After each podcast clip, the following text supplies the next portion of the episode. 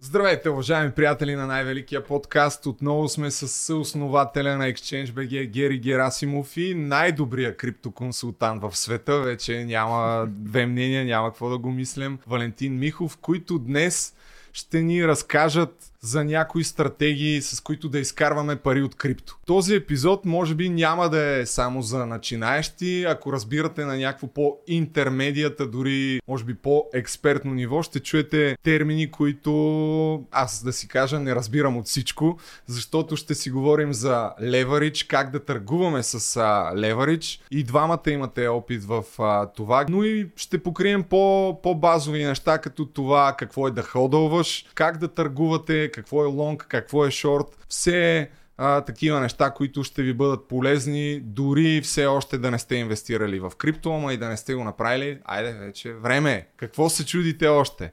Преди това обаче да видим какво се случва с пазара, защото нещата крашнаха. Ето най-после пирамидата биткоин гръмна, в момента цената е около двайсет и шест хиляди долара в момента на снимане на този епизод и за пръв път сякаш последните две седмици има сериозно движение в една от двете посоки, защото последната половин година имаше някакъв застой, точно това коментирахме. Защо крашна цената? Тя цената не е крашнала, това е някаква корекция, защото от най-ниските нива цената се качи около сто процента, нали, около шестнайсет хиляди долара, петнайсет нещо беше дъното, цената отида към трийсет и едно цяло и две хиляди долара, което е сто процента. Всичко, което се кача така в такива бързи темпове, трябва да има някаква корекция, да коригира. Това време се оказа, че най-подходящо в момента, лятото, когато а, има най-малки обеми, най-малка ликвидност на пазара, хората повече са в отпуска, трейдерите не работят като цяло. А също много висок леверидж на, на пазара имаше в този момент, а, август месец говоря, рекорден леверидж за цялата година. Това беше рецепта за лесно манипулиране на пазара надолу, ако е манипулиране, или лесна корекция, ако някой е решил да си заключи печалбата. И може и някои институции да са решили просто да излезнат от пазара, да са, да са в, стоят в стейбъл или в долари и да наблюдават какво се случи следващите шест месеца.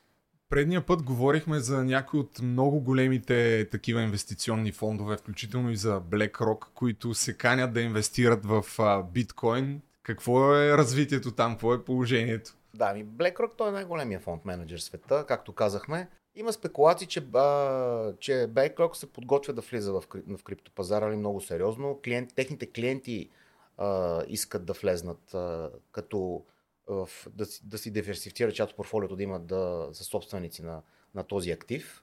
Включително, нали, са подали документи за одобрение на, на и ти еф, който, нали, ще се случи може би другата година, евентуално, а, март месец. А, така, такива са очакванията на пазара, горе-долу.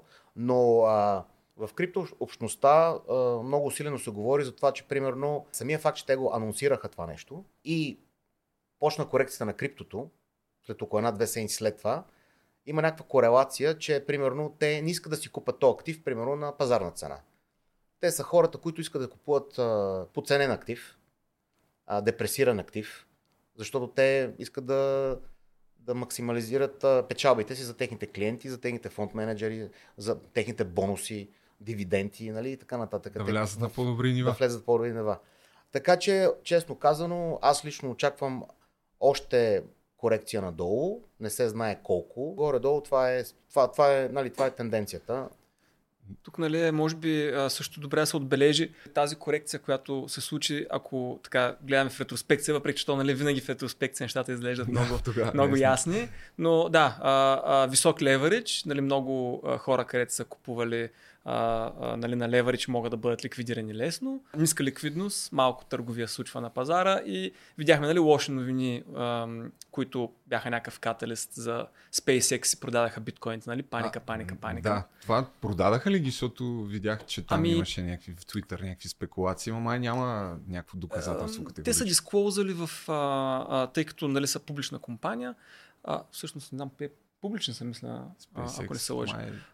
Но са дисклоузвали към а, там тяхната, към ес и си, а, че за последният квотър са ликвидирали биткоини. Не съм сигурен, че са упоменали точно колко mm. на брой или дали всички, но реално те не са ги продали сега. Те са ги продали последните три месеца по някое време, а, но пазара, нали, той реагира, нали, на тези новини и всъщност комбинацията от тези три неща, както виждаме, води до някаква корекция. От друга страна пък, ако трябва да следим в бъдеще какво се случи.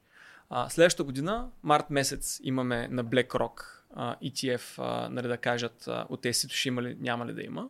Там предположението е, че има много голям шанс да го одобрят. Да. И другото нещо е халвинга на биткоин, който е април месец. До година. До, До година април, април месец. Април месец. Да.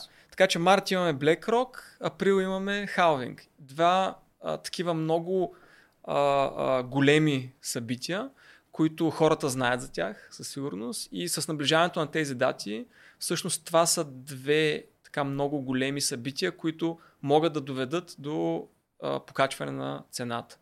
Хората, които не знаят, на всеки четири години се намаляват а, биткоините, които се купаят. Мисля, че няма нито един път след халвинг осъществен, който след това следващите шест месеца да не е нараснала цената на, няма, на биткоин. Да, няма. няма. Като за това си има всъщност логическо обяснение, и това е, че а, халвинга, това до което води, е миньорите, които а, купаят а, а, биткоин, започват да получават два пъти по-малко а, пари за това, че купаят а, биткоин.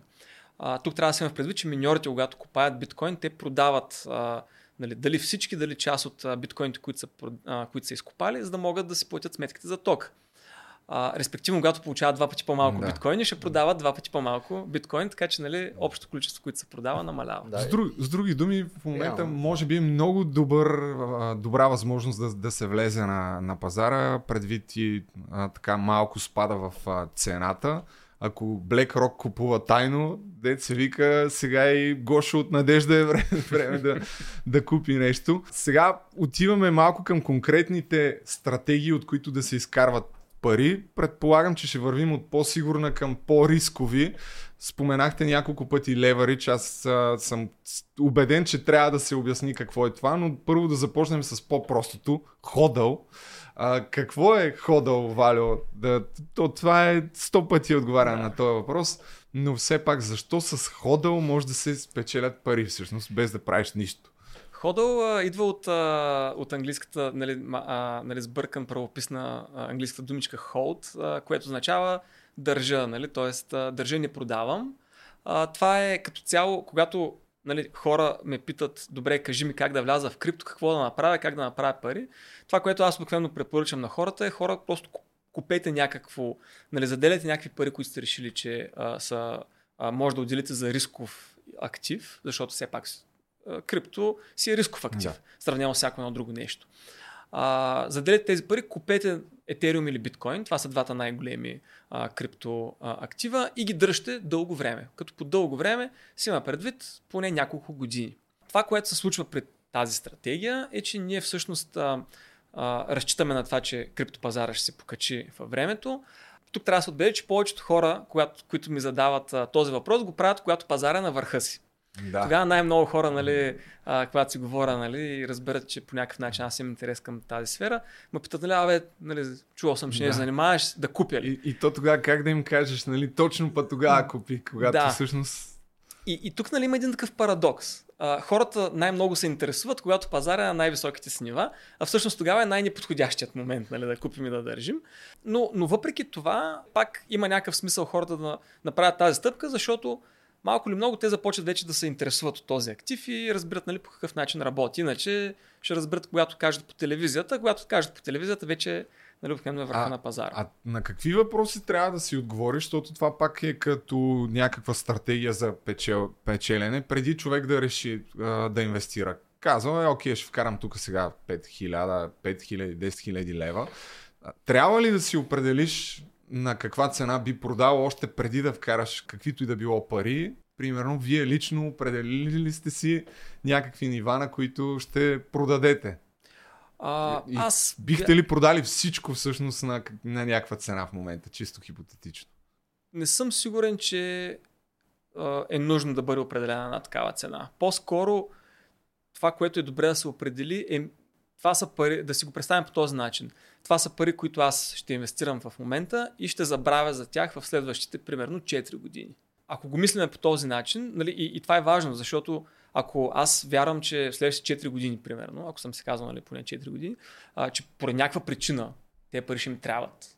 Нали, в, защото съм решил да направя някаква голяма инвестиция, примерно да си купя жилище или нещо е такова и наистина те пари ще ми трябват в страничен краткосрочен план, може би не е добра идея. Нали, крипто може би не е добра идея за съхраняване на този капитал. Но ако ние си кажем, окей, следващите да кажем четири-пет години няма да се интересувам от тези пари, ще ги купя и просто ще ги държа. Това, което най-вероятно ще се случи, е цената ще са...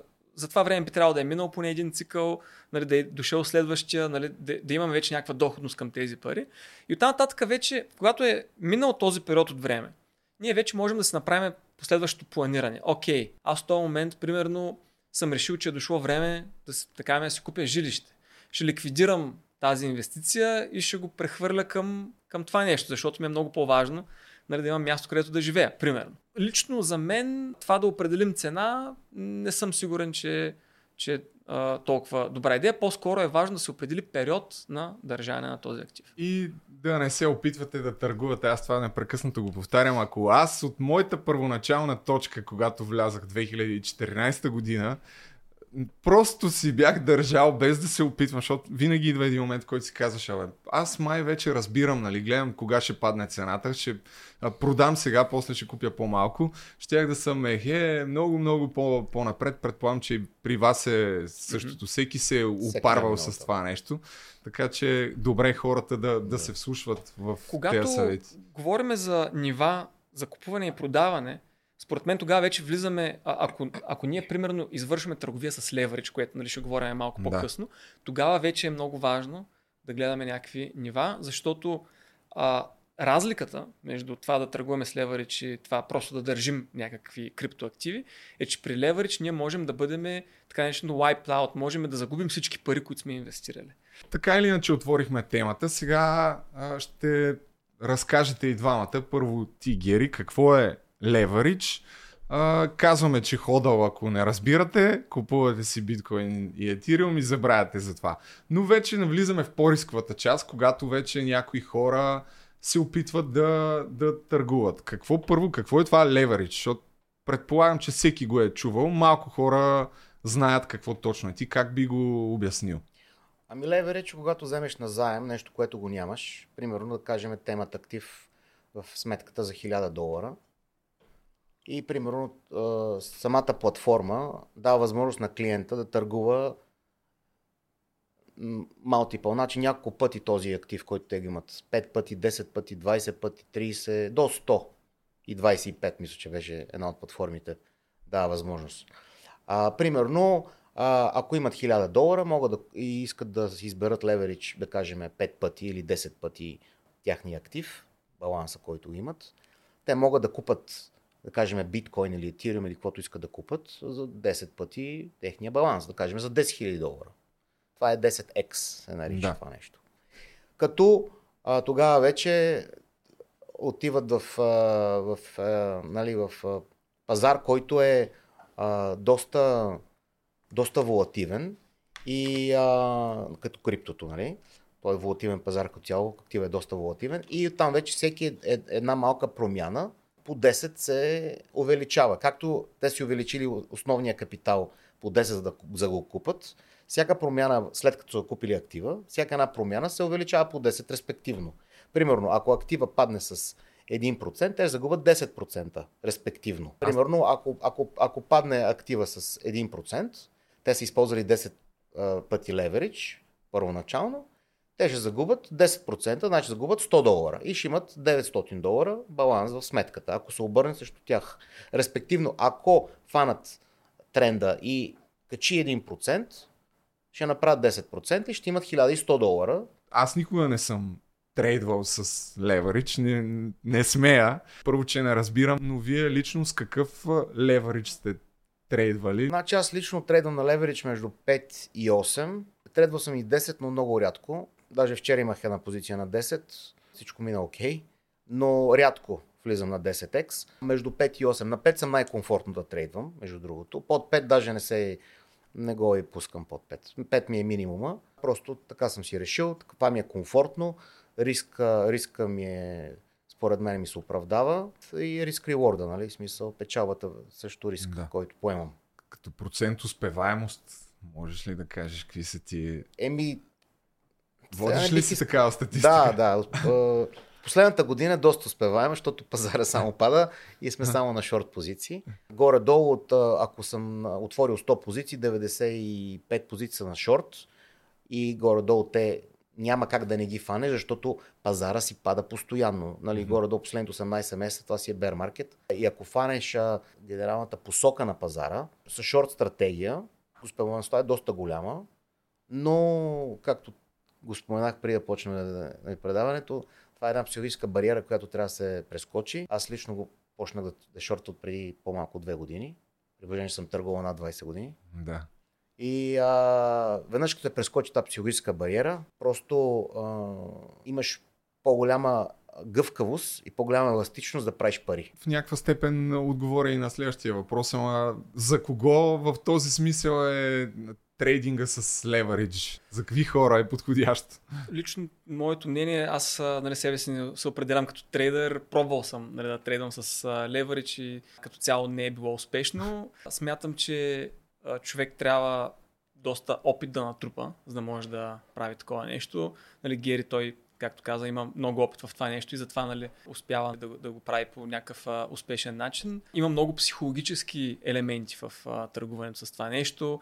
Има много, не съм сигурен на български каква е думата, biases, а, нали, такива предразположения на, на, на нашето мислене, които трябва да можем да преодолеем, за да можем да го извършваме а, ефективно. Не трябва по някакъв начин да се привързваме към нашите позиции. Трябва да сме готови нали, да, да си имаме ясно дефинирана стратегия от самото начало, така наречените stop losses и да, profit taking да. И така нататък. Така че това са много такива важни механизми, които трябва да можем да правим, за да може да сме успешни. Ако човек те първа влиза в а, нали, трейдинг или, такова, или нещо такова, не, аз лично в никакъв случай не препоръчам да използва леверидж. Аз със сигурност също не, не, не препоръчвам, но пък е интересно въобще да, да знаят хората как работи от тая гледна точка. А, и тук имаме човек, който дец вика разбира от това и го практикува. Да.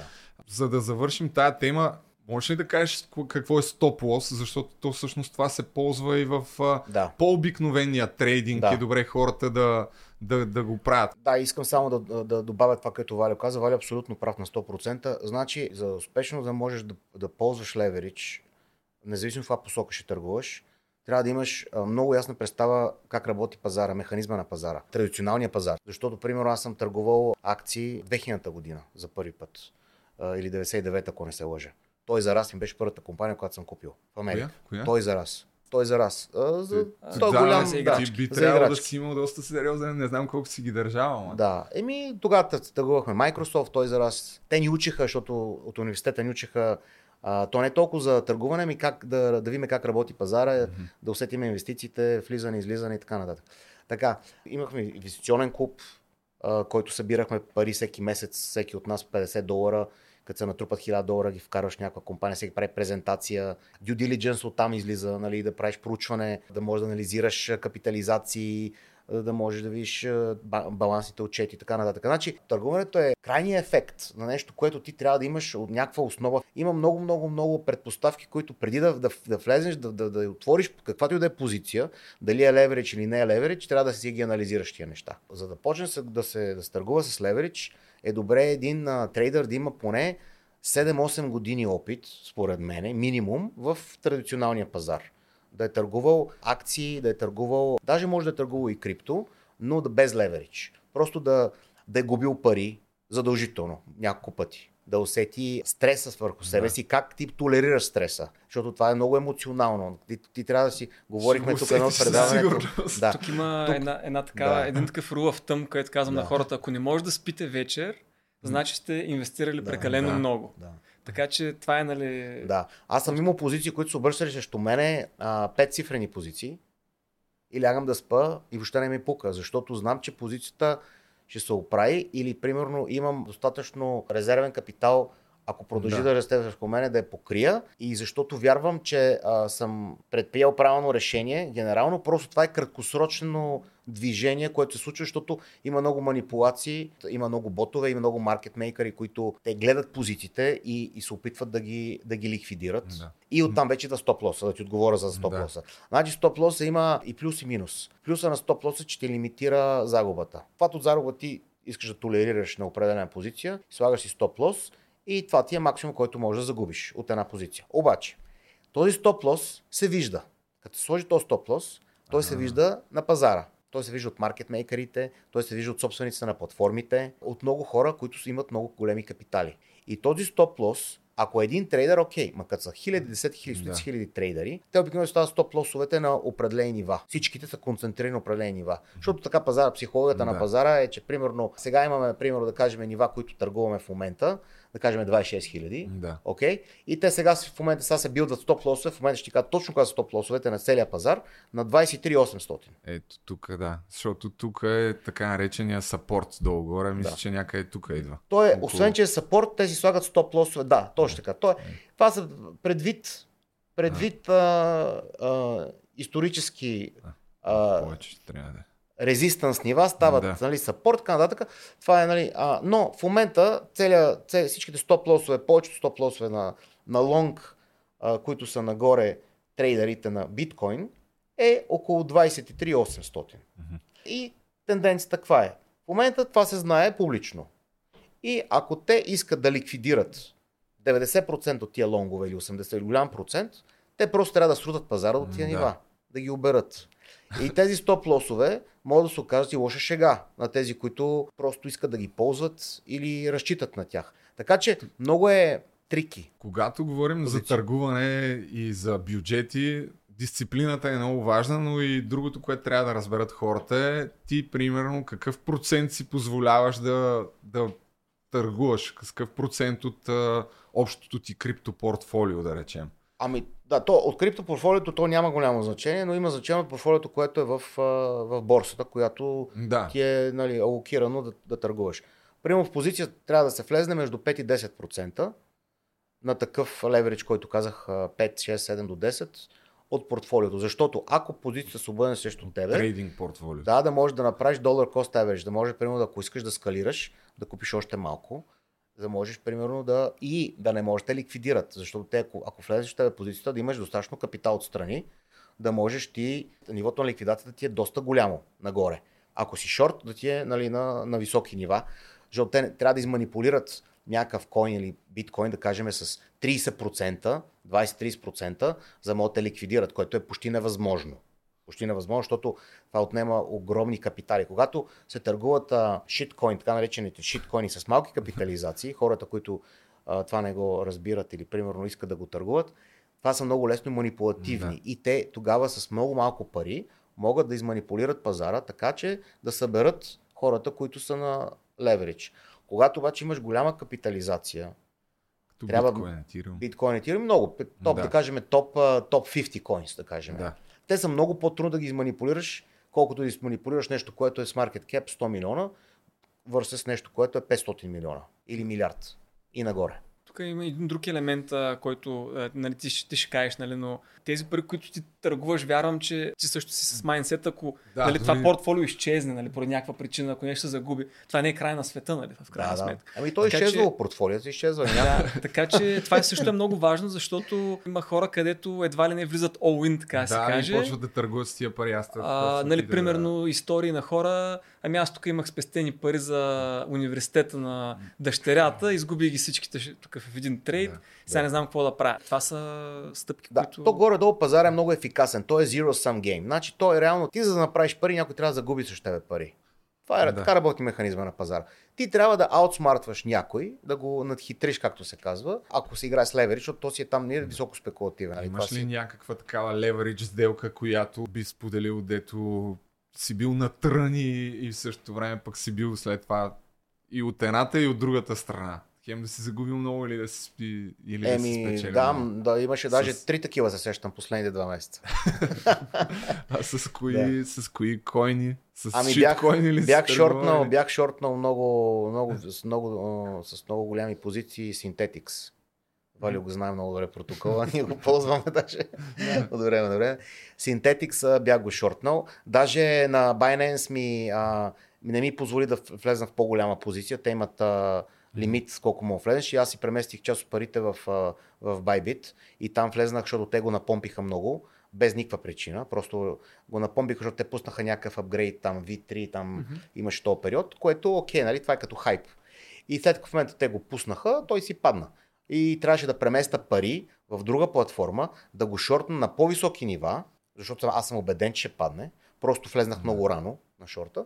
И в този оригиналния ми, оригиналната позиция, която бях влезнал, бях на минус около една седмица с, с така, доста сериозна сума. Какво стана накрая е, че втората позиция, която а, отворих за го шортна, там като почна да пада респективно, направи много хубави пари, нали, да. компенсира, а първата е затворих горе-долу нула на нула. Не, ага. нула на нула затворих на break-even, защото не ми се чакаше още надолу, да, а той да. падна много повече. Да. Ако бях ги държал позициите, а, просто щеше да... да си отроя акаунта. Имаш ли някакво горе-долу правило по принцип, когато търгуваш, на колко процента, защото това съм го чул, че винаги трябва да имаш, да знаеш кога ще излезеш. Дали го спазваш стриктно или кога си позволяваш пък да, да се забавиш малко повече? Ами това ми е един голям минус. Това е въпрос на, това е въпрос на дисциплина. Те да. казват, че най-добрите трейдери са най-дисциплинираните трейдери. Ти не можеш да си добър трейдер, ти просто сега си дисциплиниран да. и да нямаш емоции и да можеш да взимаш правилните решения под стрес. Това са трите неща, които са основните. То елемент на дисциплина на мен малко ми куца, честно казано. По принцип би трябвало на двайсет процента да излизам. Mm-hmm. На двайсет процента. Което на пет екс трябва, трябва да фана четири процента а, а, движение на пазара. В посоката, която да. съм заложил. Обаче аз примерно решавам да, че трябва да добавя или излеза на петдесет процента да. на тия пари. Излизал съм много пъти на двайсет процента и не, не съм съжалял. двайсет процента работи много добре за мен лично на позицията. Което, нали, пак ако сме на пет екс leverage, значи четири процента трябва в... Да. да. четири процента да се дигне да или да, се, да, да падне цената, ако което падне надолу, се случва сравнително да, ако често. Ако падне надолу двайсет процента срещу тебе, си готов да добавиш към позицията. Ако си убеден, че че си предвидил посоката на пазара, което пак е трудно, но а, при този пазар, който беше последната година поне, беше да. сравнително лесно. Аз тук пак да направя дисклеймър, това не го правете, със сигурност и те не го препоръчват, това е много рисков вариант да търгувате с леверидж, особено пак ако никога не сте търгували или те първа влизате в крипто, ще го забравете, че съществува а, тази опция. Но има по-малко рискова опция за търгуване вече без леверидж. Вие лично съм убеден, че го ползвате това нещо. Валю, примерно ти, а, кога продаваш и кога, кога шортваш, кога купуваш нещо с идеята да го държиш и след това да, да си увеличи цената там, как, какъв е майндсета? По принцип, аз подкрепям стратегията за това човек да акумулира големите а, криптоактиви, каквито са Ethereum и Bitcoin. А, когато става въпрос за търгуване на койни с по-малка капитализация, там поне лично моята стратегия е да се избират проекти, които човек е анализирал, знае точно какво правят, имат някакъв вид дългосрочен а, план за това как да се развиват. Но това, което съм забелязал, когато става въпрос за, такъв, а, за дългосрочно държане на, на някакъв такъв токен, който е с по-малка капитализация, извън, нали, големите два, е, че всъщност цената на тези активи тя е много колерирана с големите а, койни, с Ethereum и с биткоин. От тази гледна точка, когато пазара пада, те падат много по-бързо, отколкото големите. Когато се качва, също, нали, а, има шанс да се качват. Аз като цяло харесвам активи, които дават добър yield, т.е. по някакъв начин имат възможност за изкарване на, на някакъв процент yield върху тях. Примерно, пасивен доход. Да. Пасивен доход. Примерно Ethereum е такъв, ако човек стейква Ethereum, има около четири-пет процента годишно а, доходност от това, че е стейкнал Ethereum. Има други а, подобни, които също а, нали, предлагат такива, такива yield-ове, нали, по-високи, но пък там а, флуктуирането на цената е много по-голяма. Примерно Curve е един такъв да. малък коин, който а, по-малко от Ethereum и биткоин, който А, в момента мисля, че около двайсет до двайсет и пет процента му е а, елда, който е а, на годишна база, но цената му е много волатилна. И той примерно за последните няколко месеца цената му буквално падна петдесет до шейсет процента. Така че та, тук нали, говорим за, за доста по-рисков, заради това, че пазарът е много по-слаб. Тук да напомня на зрителите, че всъщност ти си един от топ експертите в света по, по това нещо, къде да вкараш паси, криптото си, така че да ти изкарва пасивно а, пари. Това сега за кого е подходящ този начин за изкарване на пари от крипто, и тук пак има естествено рискове. Ти лично какъв процент би препоръчал на някой, който вече трябва да си вкарал парите, нали? Трябва да имаш някакво крипто акумулирано. Mm-hmm. Какъв процент би препоръчал да сложиш някъде, така че да ти докарва пасивно приходи? И къде? Значи тук а, а, най-големият риск, когато става въпрос, нали, тук може би първо да уточним какво е терминът yield farming. Нали, да, какво представлява стейкинг, тази стратегия? Може би раз, разликата между двете, защото има разлика. Да, защото а, много хора а, предполагам, че се задават въпроса, окей, нали, аз ще инвестирам някакви пари в а, крипто, а, обаче нали, всички си представят това как ще се пенсионираме млади, нали, ще живееме от нашите инвестиции.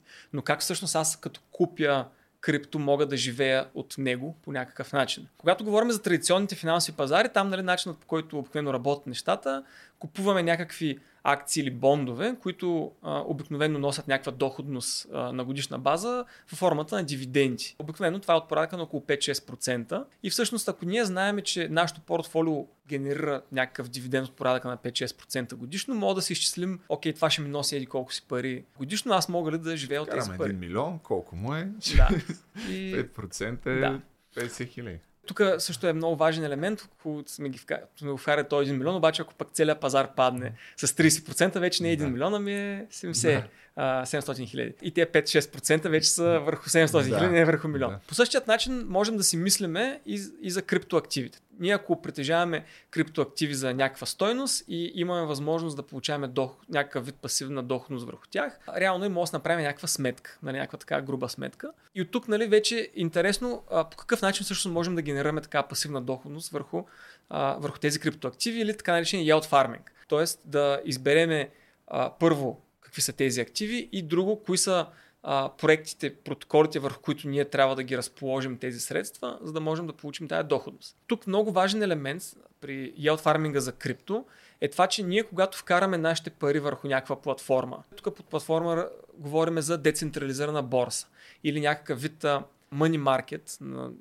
български не съм сигурен какъв е термина, нали, паричен пазар или нещо такова, yeah. както е примерно АВЕ или Compound. Yeah. Ние всъщност се излагаме към риска, ако има някакъв вид а, бък в тази платформа, а, има някаква възможност ние да загубиме а, тези активи. Това е може би най-големият един от най-големите риски. Да, и се случва, продължава да се случва. А, тук нали, риска колкото е по-нова платформата, толкова нали, риска е по-голям, но има нали, и други фактори. Това, което в момента се забелязва като, като тенденция. Ако говорим за по-ниско рискови активи, да кажем, ако говорим за долари, защото имаме криптодолари, ние реално можем да си разположим а, нашите, вместо да държим, да кажем, депозит в банката, в левове, да кажем, или в долари, можем да, да си купиме крипто-долари, така наречените крипто-долари, каквито са ю ес ди си или ю ес ди ти, да нямаме никаква експозиция към риска на криптопазара. Тоест, нали, тези пари, те не се влияят от цената на биткоин и Ethereum, те седят като долари и са се долари. И сега ние можем да ги депозираме в някаква, било то борса или в някакъв такъв мъни пазар, да получаваме доходност върху тях, както в банката. Това, което се случва в момента е, че ниско рисковата доходност върху долари, която можем да очакваме в криптопазара, е между един и пет процента годишно. Горе-долу това е, което може да се очаква, като може би така един от най-интересните варианти в момента, ако нали, хората имат желание да ресърчват. Има един проект, който се казва MakerDAO. Да. А, те имат платформа за, за такъв криптодолар, който създават. А, те съществуват от много, от, може би от най-много време, сравнено с всичко останало. Те в момента мисля, че предоставят около пет процента доходност върху долари, върху криптодолари, което е горе-долу съпоставимо с това ние да си купиме ю ес Treasuries. И тук вече трябва да оценим дали искаме да си купиме да. ю ес Treasuries или си да се държим парите в крипто. Има и други варианти, които са с централизираните борси. където там може да си стейкнеш криптото и пак да имаш някаква пасивна доходност. Аз да ти задам конкретен въпрос с... То може и с десет хиляди лева, но да речем за сто хиляди да е още по-кръгло. Ако имаш сто хиляди лева, къде би ги вкарал, за да ти носят пасивно доходност? Би ли въобще вкарал някакъв такъв процент, ако това ти е криптопортфолиото? Mm-hmm. Ами, значи тук какво трябва да, да мислиме, нали? Тези сто хиляди лева, щом сме ги инвестирали в крипто, трябва да сме наясно, че това е, нали, това е явно някакъв бюджет, който е алокиран за високо рискови инвестиции. Предполагаме, че тези пари не са нещо, което, нали, зависи... Ще ни потрябва утре. Да, ще ни потрябва утре. Оттам нататък, моето лично мнение е, че е добра идея човек да потърси някаква пасивна доходност върху тях, защото има такива варианти, нали, за генериране на такава. Както казах, това, което е за MakerDAO в момента на пет процента е, според мен, добър вариант. Отзади това, което седи зад нея, са комбинация а, от а, тези криптодолари, които те а, минтват. За тях има дебел бекинг в а, волатилни криптоактиви, които, нали, има механизъм за ликвидация, ако тяхната цена падне, и като цяло, нали, този механизъм е тестван във времето. И също те на последно време купиха голямо количество реални активи, които са ю ес Treasuries а. и, и също други инструменти нискорискови, и оттам всъщност идва тая доходност от пет процента. Така че лично моето мнение е, че тези сто хиляди лева има голям смисъл да бъдат разположени върху а, тази платформа и да генерат пет процента. Оттам нататък, ако човек търси по-голяма доходност, той трябва да вземе и по-голямо ниво на риск. Този риск може да дори от две места. Едното място е тези, да кажем, сто хиляди лева, част от тях да купи крип, а, волатилни криптоактиви с тях, които са Ethereum и Bitcoin. И второто нещо е да ги разположи в а, платформа, която дава по-висока доходност върху а, това портфолио от а, криптоактиви. Оттам нататък, вариантите? Оттам нататък вариантите са, ако говорим за по-ниско рискови платформи, върху Curve има един пул, който е долари, Ethereum и биткоини, включва в себе си в пропорция трийсет на трийсет на трийсет. Една трета долар, една трета биткоин, една трета етериум. Тоест ние държим едно портфолио от, а, с тази композиция и обикновено доходността върху него е между осем и петнайсет процента на годишна база. Годишна. И това също е като цяло платформа, която е тествана във времето и която е така по-сигурна, но тук трябва да имаме в предвид, че вече имаме допълнителния риск в това, че ние сме изложени към цената на криптоактивите. Да, ако се, ако... падне цената на тия криптоактиви, реално... Ние няма да имаме вече сто хиляди лева, да. Ще имаме по-малко. Ти си фен на децентрализираните такива платформи, mm-hmm. обаче те не са ли много по-сложни, примерно за средностатистическия юзър? Не е ли по-лесно да си ги вкара просто в Binance, да речем, където може лесно да си ги стейкнеш буквално с няколко клика, или препоръчваш все пак да се направи допълнителното усилие някой, особено ако вкарва повече пари, да се поинтересува как става, за да не зависиш толкова от борса? Какво, какво Ам... би посъветвал? Ами, това е, това е един много добър въпрос. Последната една година, това, което видяхме, е, че а, когато човек разположи парите си на така централизирана борса, той е разчитан на това, че тази борса всъщност ги оперира по а, правилен начин и не прави някакви Uh, лоши неща с тях. Uh, както видяхме с Еф Ти Екс, нали, една от най-големите борси, всъщност се оказа, че това не е така. И всъщност доста хора, нали, загубиха uh, пари, които бяха разположили uh, пари върху тая борса. Лично за мен също това беше изненада. Аз лично не очаквах, че Еф Ти Екс, нали, ще фалират. Да. С десет милиарда дупка. Да, с огромна дупка.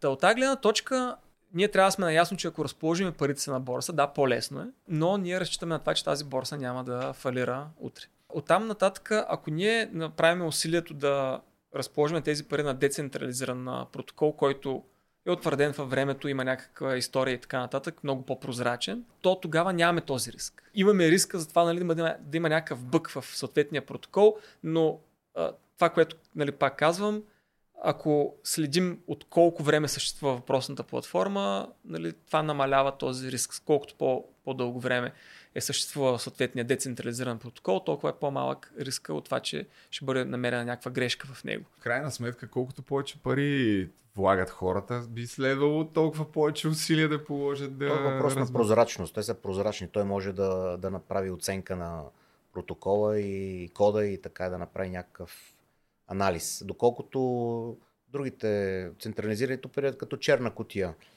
Това е въпрос на доверие. Ти да имаш ли доверие на платформа Хикс. Тук като казваш доверие и да, да направи оценка, как вие примерно правите анализ с един проект добър ли е или не е добър? Сега ако отворим CoinMarketCap, как се прави някаква оценка на, на един проект? Защото ето влиза някой толкова много избери валути. един проект, избери един проект. Ето примерно... Няма значение кой. Чакай някой, който... Е това Кронос и аз не знам какво е. Mm-hmm. А той е станал тридесет и пети. Сега какво гледаме тук? си ар о-то. Трябва да разберем какво седи за този проект. Нали, какво, какво прави този проект? Нали, аз мога да кажа... Може ли да чукнеш нали, на него, да го отворим? Да. Каква, е, каква е идеята на този проект? А, това е а, много подобно на би ен би, а, както а, Binance направиха би ен би токен, така и Crypto точка com а, борста Аха, направиха е а, техен си coin, който е това Cronos, си ар о. А, това, което трябва да се има предвид а, в случая е, че а, всъщност Crypto точка com те нали, създадаха този coin и а, го използват, за да а, дават а, награди на техните потребители за това, че те примерно депозират пари при тях.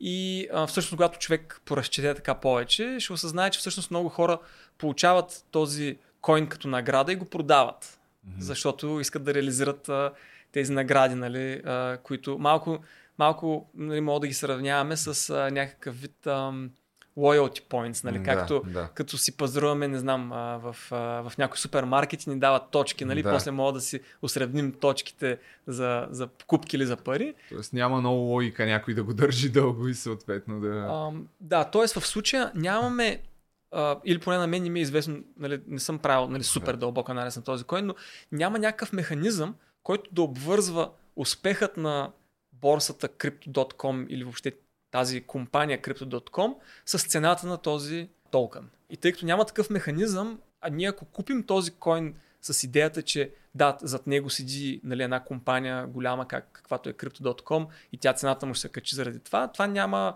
логическа обосновка на това нещо, защото Crypto точка com дори да се отвоят потребителите, които да. Имат, това по никакъв начин пазарно няма да повлияе цената на този коин. При Binance, между другото, ако говорим за би ен би коина, тъй като mm-hmm. ги сравних с тях, там съществува всъщност такъв механизъм, който сега нали, трябва да си припомня, за да видя точните му параметри, но Binance това, което правите, тъй като генерират някаква печалба, мисля, че изкупуват а, някакви mm-hmm. такива би ен би те, токени те, или изгарят. Те, те, те ги изгарят, намалява се а, инфлацията, mm-hmm. циркулацията на такива токени и всеки един а, холдър на би ен би взима процент от печалбата на Binance.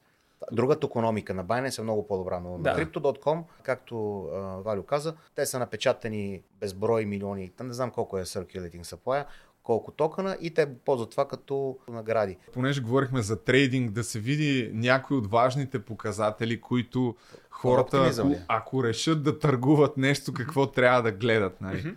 Първо, market cap-а. Какво означава това market cap-а? Защото много хора гледат, а това е един долар. Е, да. Значи то биткоина стана двадесет и шест хиляди, е това ще си купя, защото е ефтино. Да, значи цената а, няма а, чак, а, нали много хора си мислят, абе това ще ме е под един долар, да. Нали ефтино ще си го купя, да. Това няма нищо общо, а, важно е каква е капитализацията, всъщност има два, две неща, едното е market cap и другото е това fully diluted valuation, което е fully diluted market cap, което е последното число от а, тази колонка. Market cap е всъщност количеството от тези коини, които са в циркулация в момента, които по някакъв начин са в обращение и, и биват търгувани, умножено по цената. В случая да. Това е един милиард долара за оптимизъм. Но ние имаме и много, а, имаме някакво количество от тези токени, които са заключени в някакъв а, вид.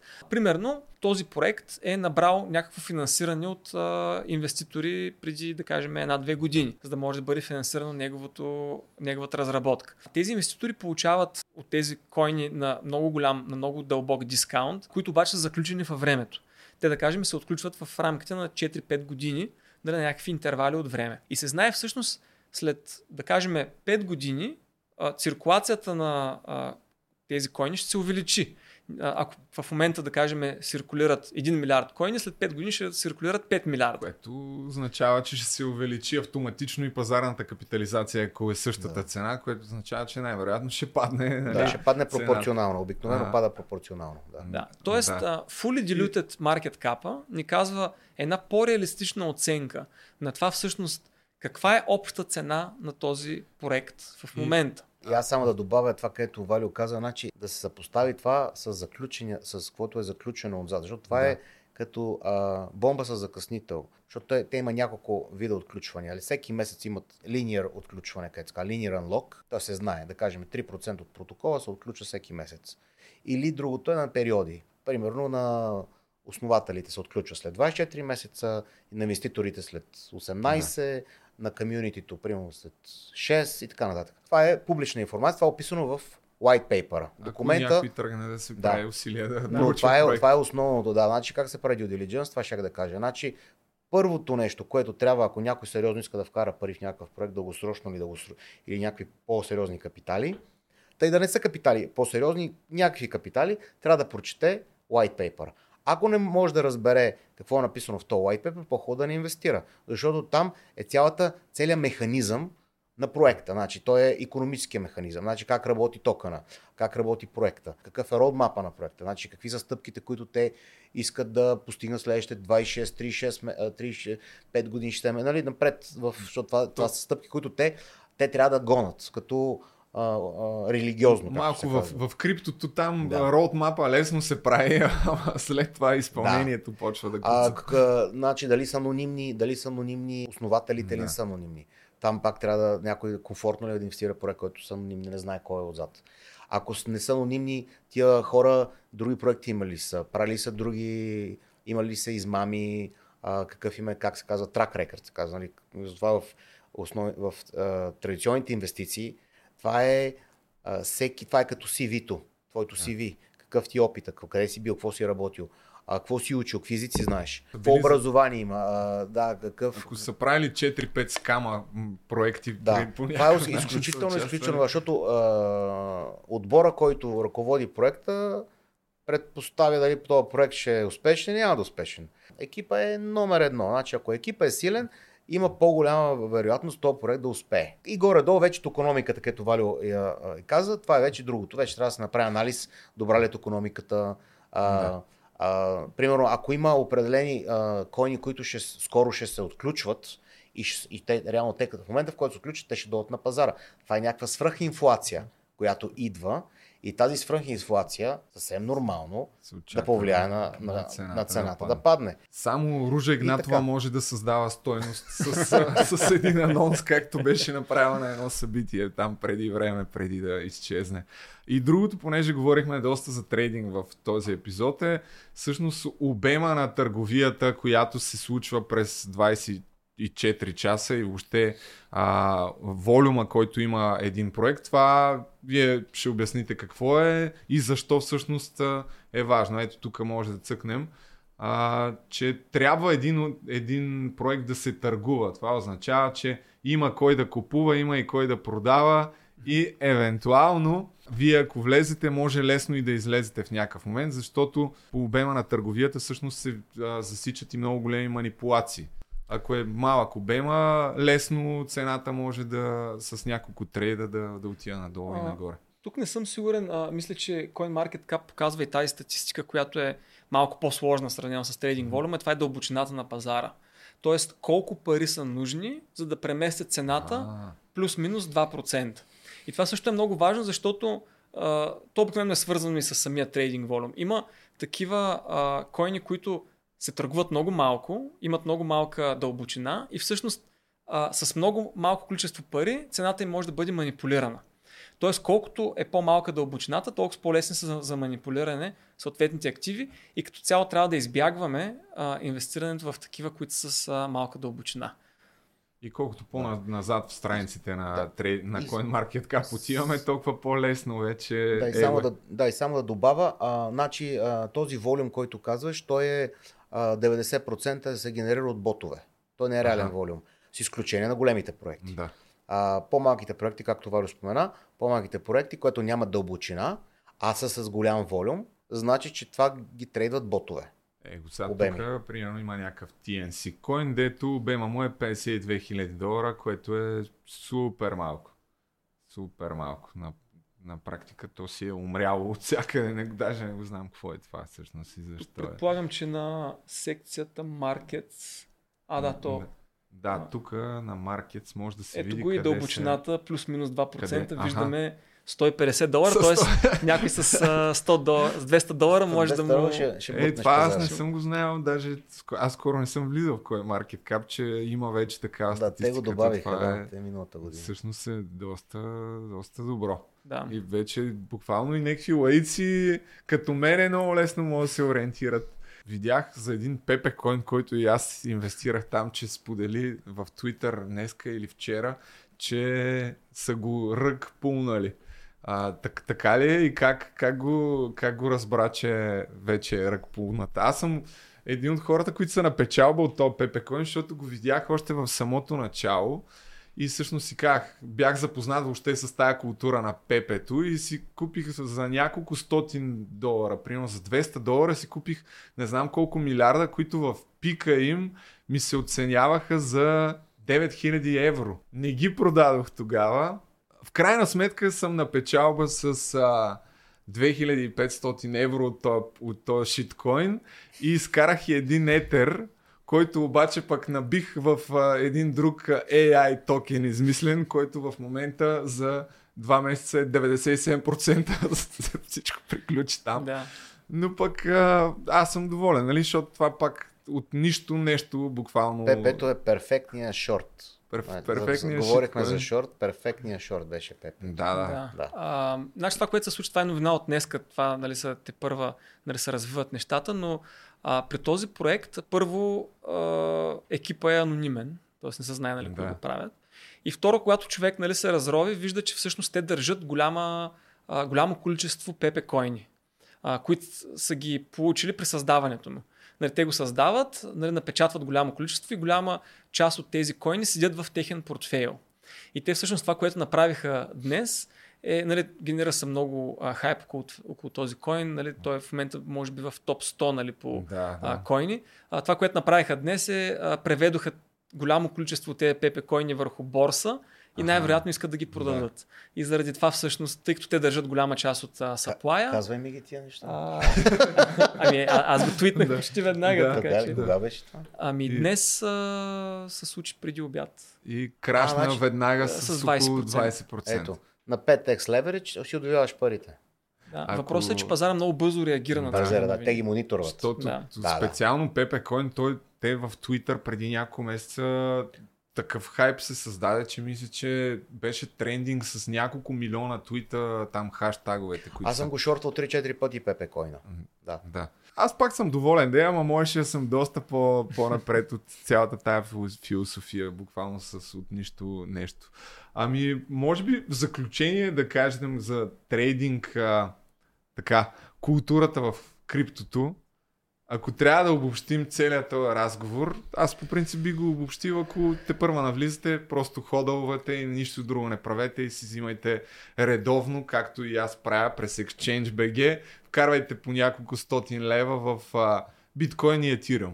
Аз мисля, че това е най-сейф бета, който може да има някой. А вече ако тръгнете да търгувате, просто задължително си отделете някакъв малък бюджет. Не, не се пускайте с всичко, което аз съм го правил няколко пъти преди години. Това нещо и не свършват добре нещата. За, аз за трейдинга мога да обобща една, една стратегия, която аз ползвам и която мисля, че не е лоша. И мисля, че ще... за зрителите ще е интересно да я чуят. Примерно, а, както казахме, криптото е циклично на четири години. Горе-долу това е базирано на исторически данни. Който иска да влезне и да инвестира, да ходълва дългосрочно. Това е една много хубава стратегия, но трябва да имаш предвид, че е четири години цикъл. Значи да не, да не купиш на, на върха на цикъла. Да купиш на, по средата или под средата и да ги изкараш тия четири години, да можеш да нямаш загуба, нали? Да не се, да не, и да не трябва парите да си изкарат. Като част от тези пари, ако имаш, да кажем, портфолио от хиляда лева, и искаш прямо да инвестираш всичките хиляда лева, прямо мога да можеш осемдесет, седемдесет, осемдесет процента от тези пари дългосрочно да си купиш най-добрите активи биткоин и Ethereum, а с другите двайсет до трийсет процента да се опиташ да трейдваш. Като вече трейдинга, зависимост, нали, толеранс на риска, може да е с Но леверидж може да е с малък леверидж, две икс, три икс, може с малко по-голям леверидж и печалбата от този трейдинг да допринася към основния портфел, където са основните пари, които се държат за дългосрочно, да, където не ги пипаш.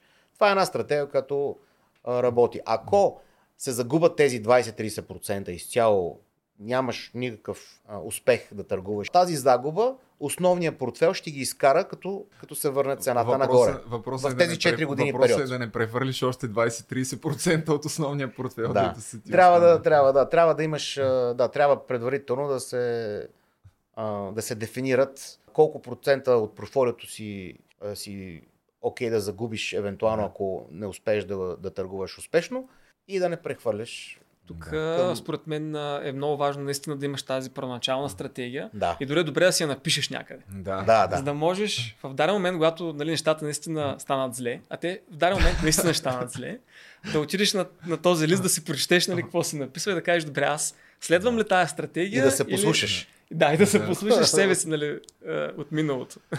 За съжаление, хората, които ни, нямат никакъв опит, едва ли, съдейки поне по моя опит, сега не знам, ама с колкото хора съм си говорил, винаги всичките са правили едни и същи глупости. Затова...